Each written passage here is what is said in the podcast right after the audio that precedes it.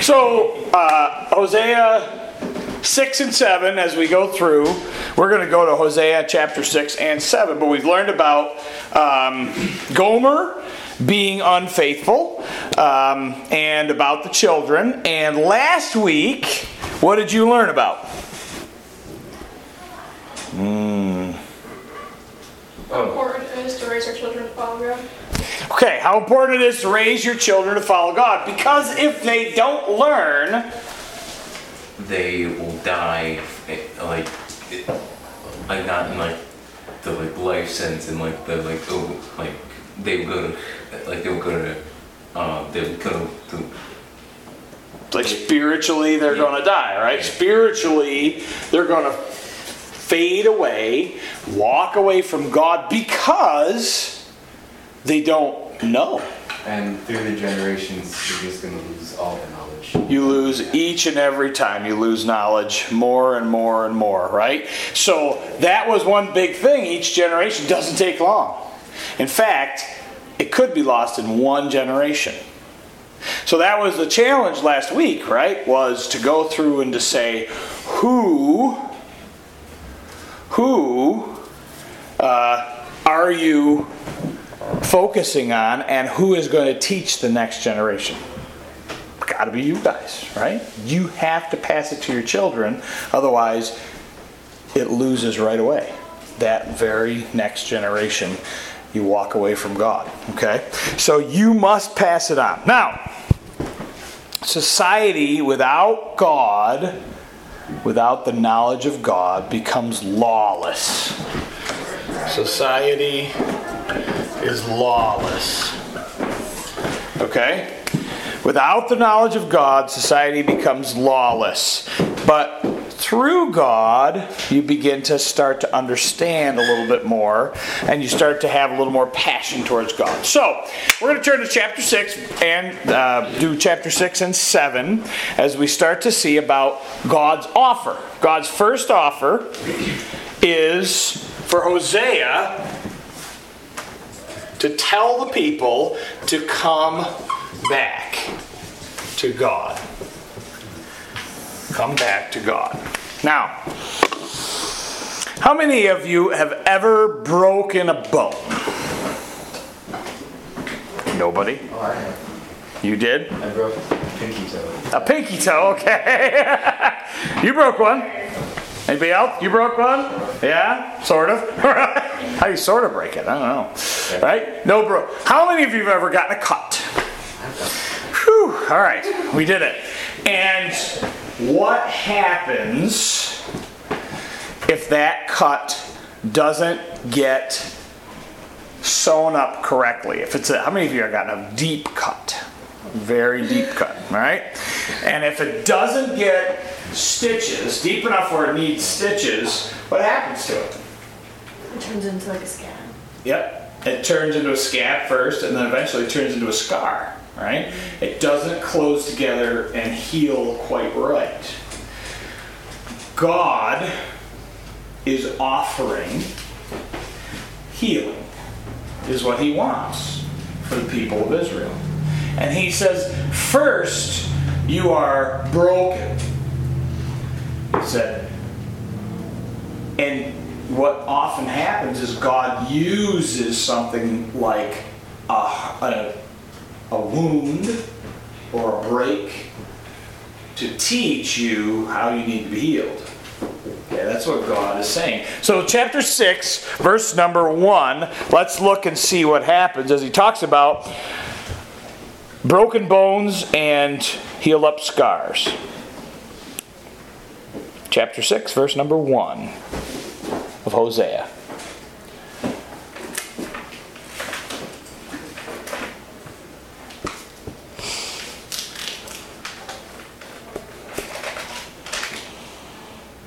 Come and let us return unto the Lord, for he hath torn and he will heal us.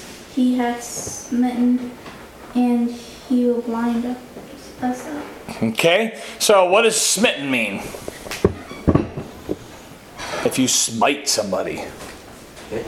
Kind of. what? Hit them. Hit them, right? And that's when you hit them hard enough and you break something, right? And it says in there, it says, God tore their flesh and he's offering to heal them. God sm- smote them. That's the past tense, I guess, of smite, right? he smote them or he hit them and basically broke them, broke something in them to get attention from them. To say, look, you are not doing the right thing. You've been walking away from me. You, you're not understanding what you're doing, and I've got to get your attention somehow because you're just not listening. It's very difficult to get something to listen if they have a mind of their own. We have done, I've done work with horses, and horses are a very big, powerful creature. I've worked on some horses that were over one ton. Okay? That's a big piece of horse flesh, right? And they're very powerful and they can do a lot of things to you. You don't need a one ton horse to hurt you, okay? A thousand pound horse will be just fine. It can do a lot of damage to you. How do you get them to listen to you? you Tie them to. I mean, Didn't you like tie it to like a thing and have it walk in circles? Well, there there was a whole thing about that. You can you can lunge them, but that's not always good. Uh, where it walks in circles. Uh, what you really what they understand. it's like the pain and the pressure, they move away. Yep. With with pain and pressure, they move away. You can say, "It's so terrible. You're hurting them." You're not. You're teaching them where they shouldn't be, so you don't get hurt. Okay. And pressure sometimes just from your fingers in your hand up into a spot. Now, some of them don't care. Some of them need a whole lot more than that. But a lot of them will learn just by pressure up inside, and you push kind of up into their belly in the right spot, where all of a sudden they'll say, eh, that's uncomfortable. And then when they step away, the pressure stops. So they learn. Some horses are much more uh, angry, okay? And they are much more, much less prone to listening. And so there's something uh, that looks terrible when they do it. And I personally have never done it, but something called a twitch. Been used for many, many, many years on horses, for cantankerous horses. It is not necessarily used for something that is a uh, an agreeable horse, but something where it's cantankerous and won't help you out. They actually wrap a little piece of rope around its lip, its upper lip, and they have a stick on it, and they twist it and it pinches that down, that piece of rope. But you get to the point where there's no pressure, and then when you want it to do what it is, you put pressure on it, and they stop, and then you're supposed to release the pressure. They can be misused in many ways, but the idea was this to control something like that, you can't just say, hey, nice horsey, go over there. They don't care. They're not going to do it. You have to communicate to them in a way they understand. And so Israel was not being communicated to in a way they understood until they were a cantankerous group of people, until they finally felt a little pain and they said, Oh, that's bad. I don't want that. And God says, If you come back, I will heal you. So God was reaching out to them and saying, You need to listen, you need to listen. Now, understand, by the time they get to Prophet Hosea, they've been ignoring God for a long, long, long time. This isn't like, ah, weak and I'm going to hurt you. Right? This isn't necessarily physical hurting, but he might hurt the country in many ways. So they start to respond, they start to understand, and God says, You come back to me and I will heal it. Like any broken bone, like any cut, it can heal. The scar will remain oftentimes, depending on how deep it had to be or how harsh it had to be. But sometimes, if you just won't listen, you have to go a little harder. Okay? And so that's what God offers is a little bit of understanding. Just listen. All right? Verse number 2, please. And after two days, we eh, will he revive us. In the third day, he will raise us up, and we shall live in his sight. All right? So here it is. After two days, he's going to wake us up, revive us, right? And the third day, he raises us up. In other words, he offers healing to come back. Now, this sounds familiar, right? Third day raising you up, right? Because who was it? Jesus was risen on the third day. It's a little bit of a hint towards people who learned the book of Hosea when they saw and heard the message of Christ on that day. That's the whole point of prophecy. It's supposed to click in your mind and say, oh, he got raised up on the third day. Now, what's important about the second day and third day with the Jewish folks is after a person dies, uh, the old tradition with the Jewish people was their spirit kind of stayed around their body. And they weren't really dead, even though they were dead, right? The spirit hung around for two days, and on the third day, the spirit left. That was just a Jewish tradition. But God made sure with the people uh, that believed that tradition that they would be sure and say, when Jesus said, you know, when Jesus rose on the third day, he'd say, well, it looked like there's no way he could come back.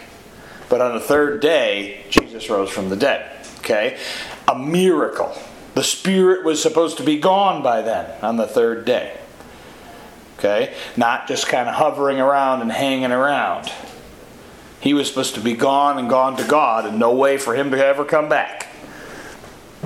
So that was the tradition. Now, what he's saying is, even on the second day, yes, I will help you, I will raise you, I will come back and heal you. This is kind of an extension of the healing. He says, and I will raise you literally from the dead, I will bring you out. When you think it's impossible, I will do it. I can do this for you. All right? So that's what God's offer is.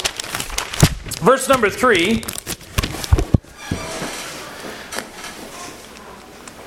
Then shall we know if we follow on to know the Lord. His going forth is prepared as the morning, and he shall come unto us as the rain and the latter, and form a rain unto the earth. Okay, so he says, This is your offer. I'm going to heal you, right?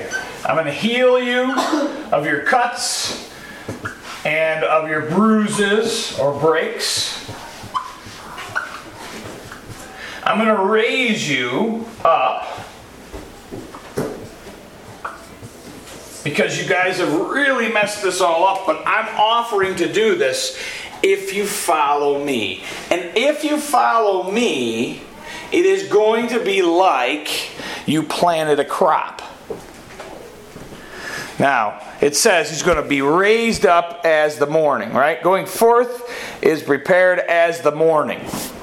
So, how many of you have ever seen, been outside in the darkness in the morning, and seen the very first twinge of light come out? Okay, a few of you.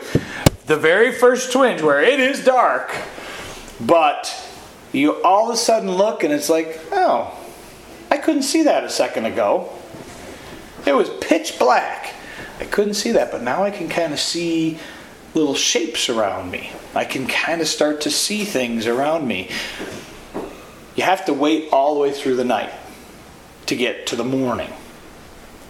And Jesus is like that. He says, I will come, but you have to wait to the end, right? He says, if you follow me, you will have to be patient. You will have to be patient. The morning will come, right? Morning will come. Or I'm also like the early and latter rains. Now, you planted a garden before. Hopefully, most of you have planted a garden, or at least helped with a garden, or at least have seen a garden. When you first plant your seeds in the ground and it's dry, what happens with them? If it's dusty and dry, nothing. Your seed sits there in the ground. What does it need? Water. It needs your first water. And a lot of times people water that right away. Okay? But if you plant a large crop, you probably don't have a way to water it. And definitely in Israel at this time, though they probably had some irrigation from ditches and things, most of the time you didn't water most of your crop. You waited for the early rains to come in.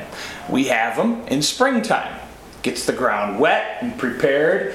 We get, right? April showers are supposed to bring May flowers. But a lot of times it just brings May showers along with it and then a little bit of pelting ice too. Right? That's what happens here in Western New York. But it's supposed to be April showers bring May flowers, right? The rain, the early rain, brings in the growth or the start of the growth. But say you're going to plant that prize pumpkin for the contest here at church. Right? You want a big, huge pumpkin. You need those early rains to start. And the rain comes in, and you've got that plant, and it's growing, and you've got all these beautiful vines that are growing out of there. And then along comes the blossoms, and there's a little pumpkin.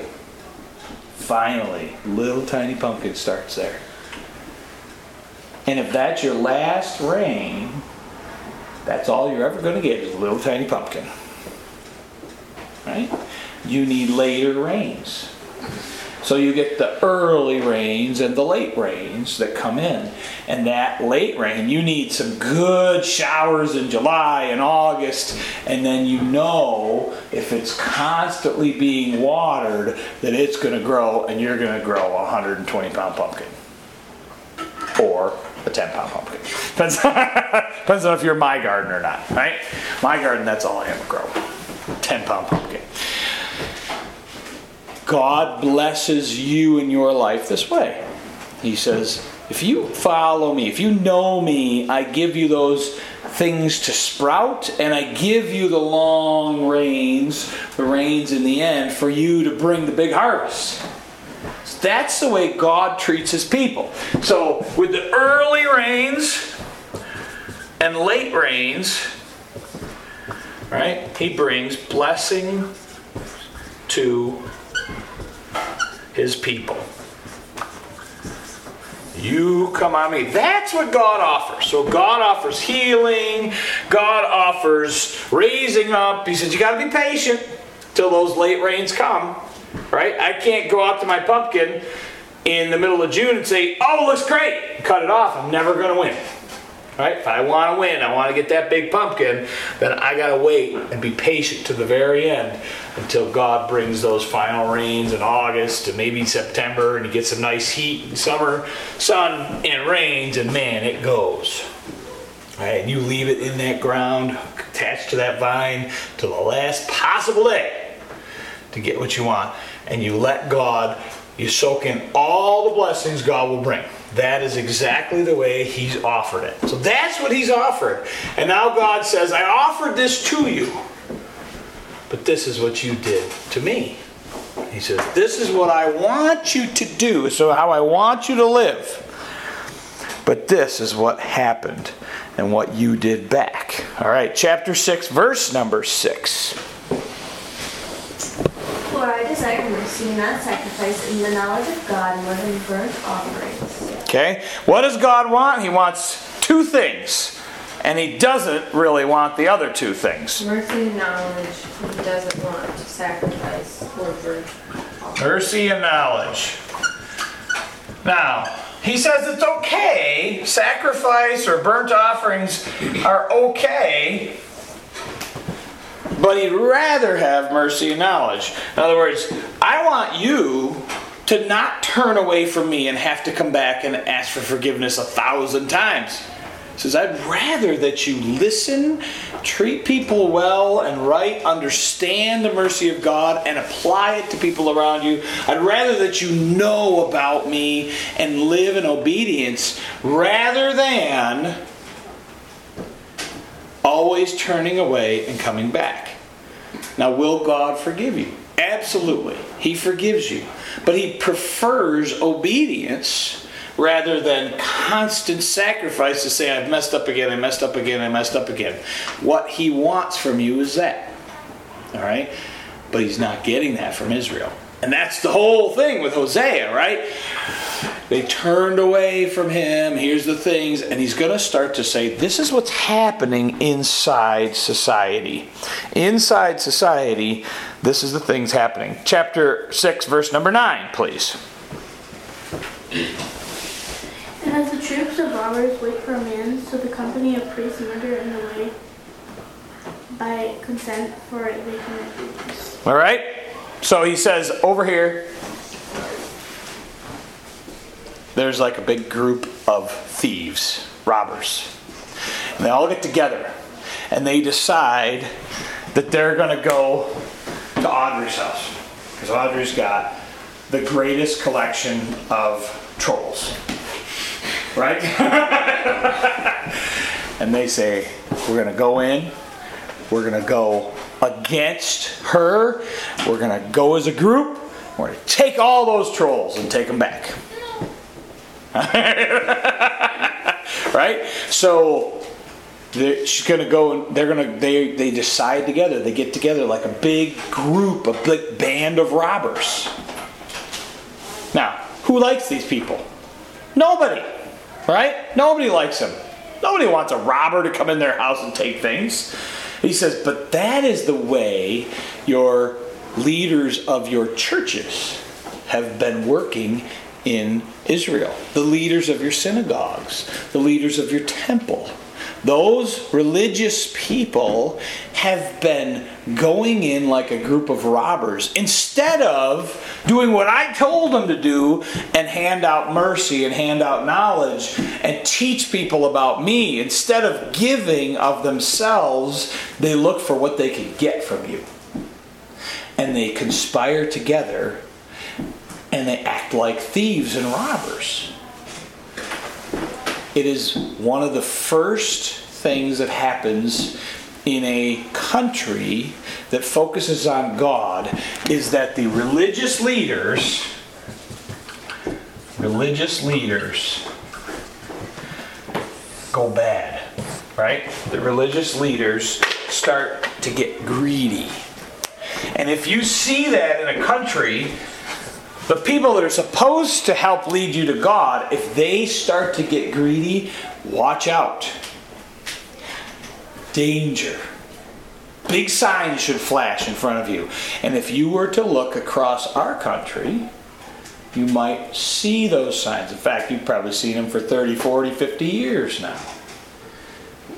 Television evangelists that get on, and you can tell their goal is not to help you, but they always ask for money. Give me your money. Give me your money. Give me your money. Okay? I'll do great things if you just give me your money. As they get on their private jet, and people are sending them in their last 10 bucks. Right? When people get greedy, don't think God won't come after those people. Right? Because then you start to say, what is this person really doing? This religious leader, what are they doing here? Are they really here to help me or are they here to get the money? Gotta watch it. That's one thing that happens within society. Okay? The first thing. And now we're going to talk about a bread oven. There's a bread oven. You guys all know because there's one across the road, right? How many of you know how long it takes to prepare the bread oven before you can cook your very first loaf of bread? Got a guess? Twelve hours, Probably you could do it before then. It's about m- minimum six hours of fire, six to eight hours. Usually you have to heat it way up to let it cool down to get a loaf of bread. Okay? Now understand that that is exactly what all bakers did for centuries. In fact, many towns had, uh, if they lived, people lived in a town, they might have a central oven one wood fired oven that people could come and there'd be a baking day. One day a week. And everybody get together and they all load the wood up and they load up the fuel and burn it and burn it burn it and burn it and burn it until that captures all the heat in all that mass of rock and or brick or mud or whatever their oven's made out of at the time. And once they do that, they got so many hours to shove all their stuff in and bake it and cook it. It takes time. And you have to be patient with it because you can't, you got to get that whole thing up to temperature before you can do it. Now, while you're doing that, you got bread. How are you going to make bread? Flour and yeast. Flour and yeast, water, right? Sometimes a little oil, sometimes a little sugar, sometimes depends on the uh, what you're making. Okay, so you put that together and roll it out, mix it up, do it, and then what do you got to do? Let it rise Let it rise for an hour. for an hour. Depends on the temperature, right? And then you punch it, and you knead it, and you got to get all of that um, yeast through the whole bread, and then you let it rise again. Then you don't punch it next time, right? Punch it first, then don't punch it the next time, and then you wait till your oven, till your bread is ready, rising, until your oven is ready, because that thing is is cooking, cooking, cooking. Uh, your oven, putting lots of fire into it until it's ready to go. And so, what do you do when you've got all your stuff ready and your oven's still heating up? Take a nap, man. Right? You're tired, and you still gotta cook, right? After after your oven's all done, so you you go away and take a nap for a while, and that is the picture of what is happening here. It's a big bread oven. We're going to read a couple of these verses. Verse number four of chapter seven, verse six and seven, as we hear the story of the bread oven. Chapter seven, verse four. They are all adulterers, as an oven heated by the baker, who ceases, ceases, Ceaseth. after he had kneeled the kneaded the dough until it be leavened. Okay, so he did all his work, right? It's all set. And he ceaseth. That means he stopped. Taking a nap, right? Going away. Because he knows it's going to take a long time. So you really got to think about it and be prepared. My great grandmother in Norway had a great big bowl. More of a wooden trough, really, about this big.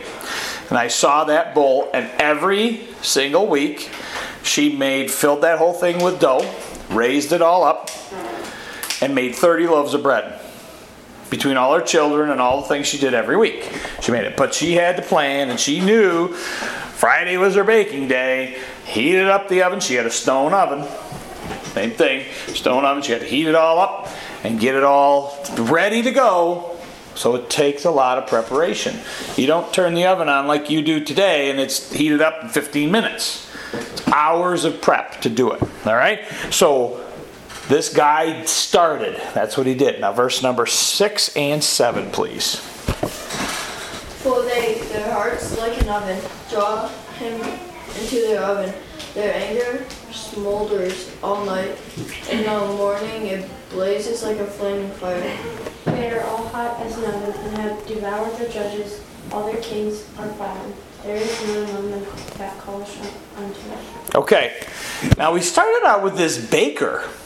And all of a sudden, did you notice that was a he, the baker, and all of a sudden we're into this they. This is where they are a group of people. And they have been planning like an oven. They're angry. They're looking to, to reach out and get somebody. They're looking to do something. What did they do to their judges and their rulers? They devoured them. devoured them. So they're looking to get rid of them. Their judges and they're rulers, they're looking to get rid of them. And what don't they do? The very last one of that verse? This group of people that are angry like a hot oven, Created them. They don't. There is none that calleth unto me, or unto God. So none of them are godly people. There is this group of people who are hot like an oven. Their anger burns, they're waiting, but they are patient, always preparing. Like I said, the oven takes a long time to get ready, right? And they get ready and lie in wait. It uses the words to lie in wait. In other words, they're waiting to strike down leaders. Take out take out godly leaders, to take out the judges, the godly judges. This is the next thing that happens in society, right? We talked about the religious leaders. Then there's this other group. We'll call them the hot oven people, okay? And they don't listen to God. Don't listen. These are ungodly people, is what they are, right? They have been patiently preparing and waiting for the moment when they can take down people in positions of power that love God. Take them down, wipe them out, push them away. They don't want anything to do with God in their society. So it's constantly boiling, bubbling, heating up. It takes a long time. They're preparing and they're waiting for the moment. They're going to take them out. We are there in our society today. There is a group of angry people. Right? Not anybody in particular. You might name a few out there that you might know names of, but people that have been looking to take people that love God out. And there is a raging battle in our country today, just like in Israel that day, that when they did that, they were looking to destroy all of the influences of God in the society. Like that oven. And they're, they, they wait for a long time. They've been building up, building up, building up, and in any way they can wipe out small things along the way, they do, but they're patient. And sometimes it takes a generation, sometimes it takes a hundred years. And they're going to wait while that oven goes, but their anger is seething. Their hearts are on fire with anger. Right? And there are so many angry people out there today, angry against God. And they're looking to tear out God in all parts of society. And where does that influence come from?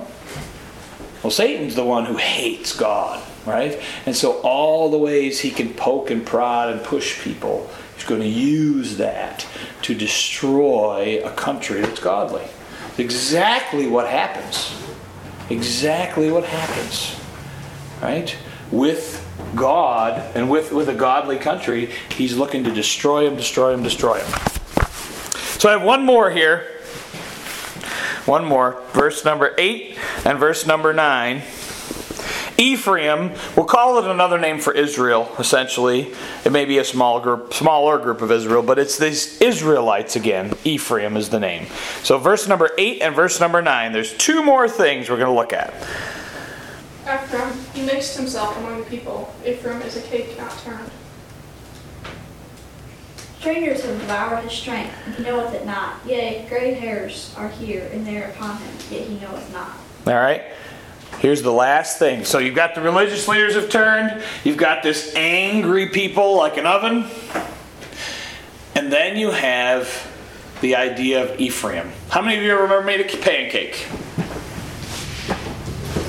Okay? If you haven't made one, hopefully you've eaten one. Okay? Whether you love them or not, if you pour that pancake batter on that pan, and that pan is nice and hot, and then you leave it there, and you never flip it, what happens? The bottom burns, but the top never cooks. All right, the bottom burns and the top is raw. Is it good to eat? It's disgusting. Okay? It's terrible. And why does that kind of thing happen? Well, I poured it on there. I walked away and forgot it. It was a cake, never turned. Right? Should have been turned over, and then it would have cooked both sides evenly, would have been fine.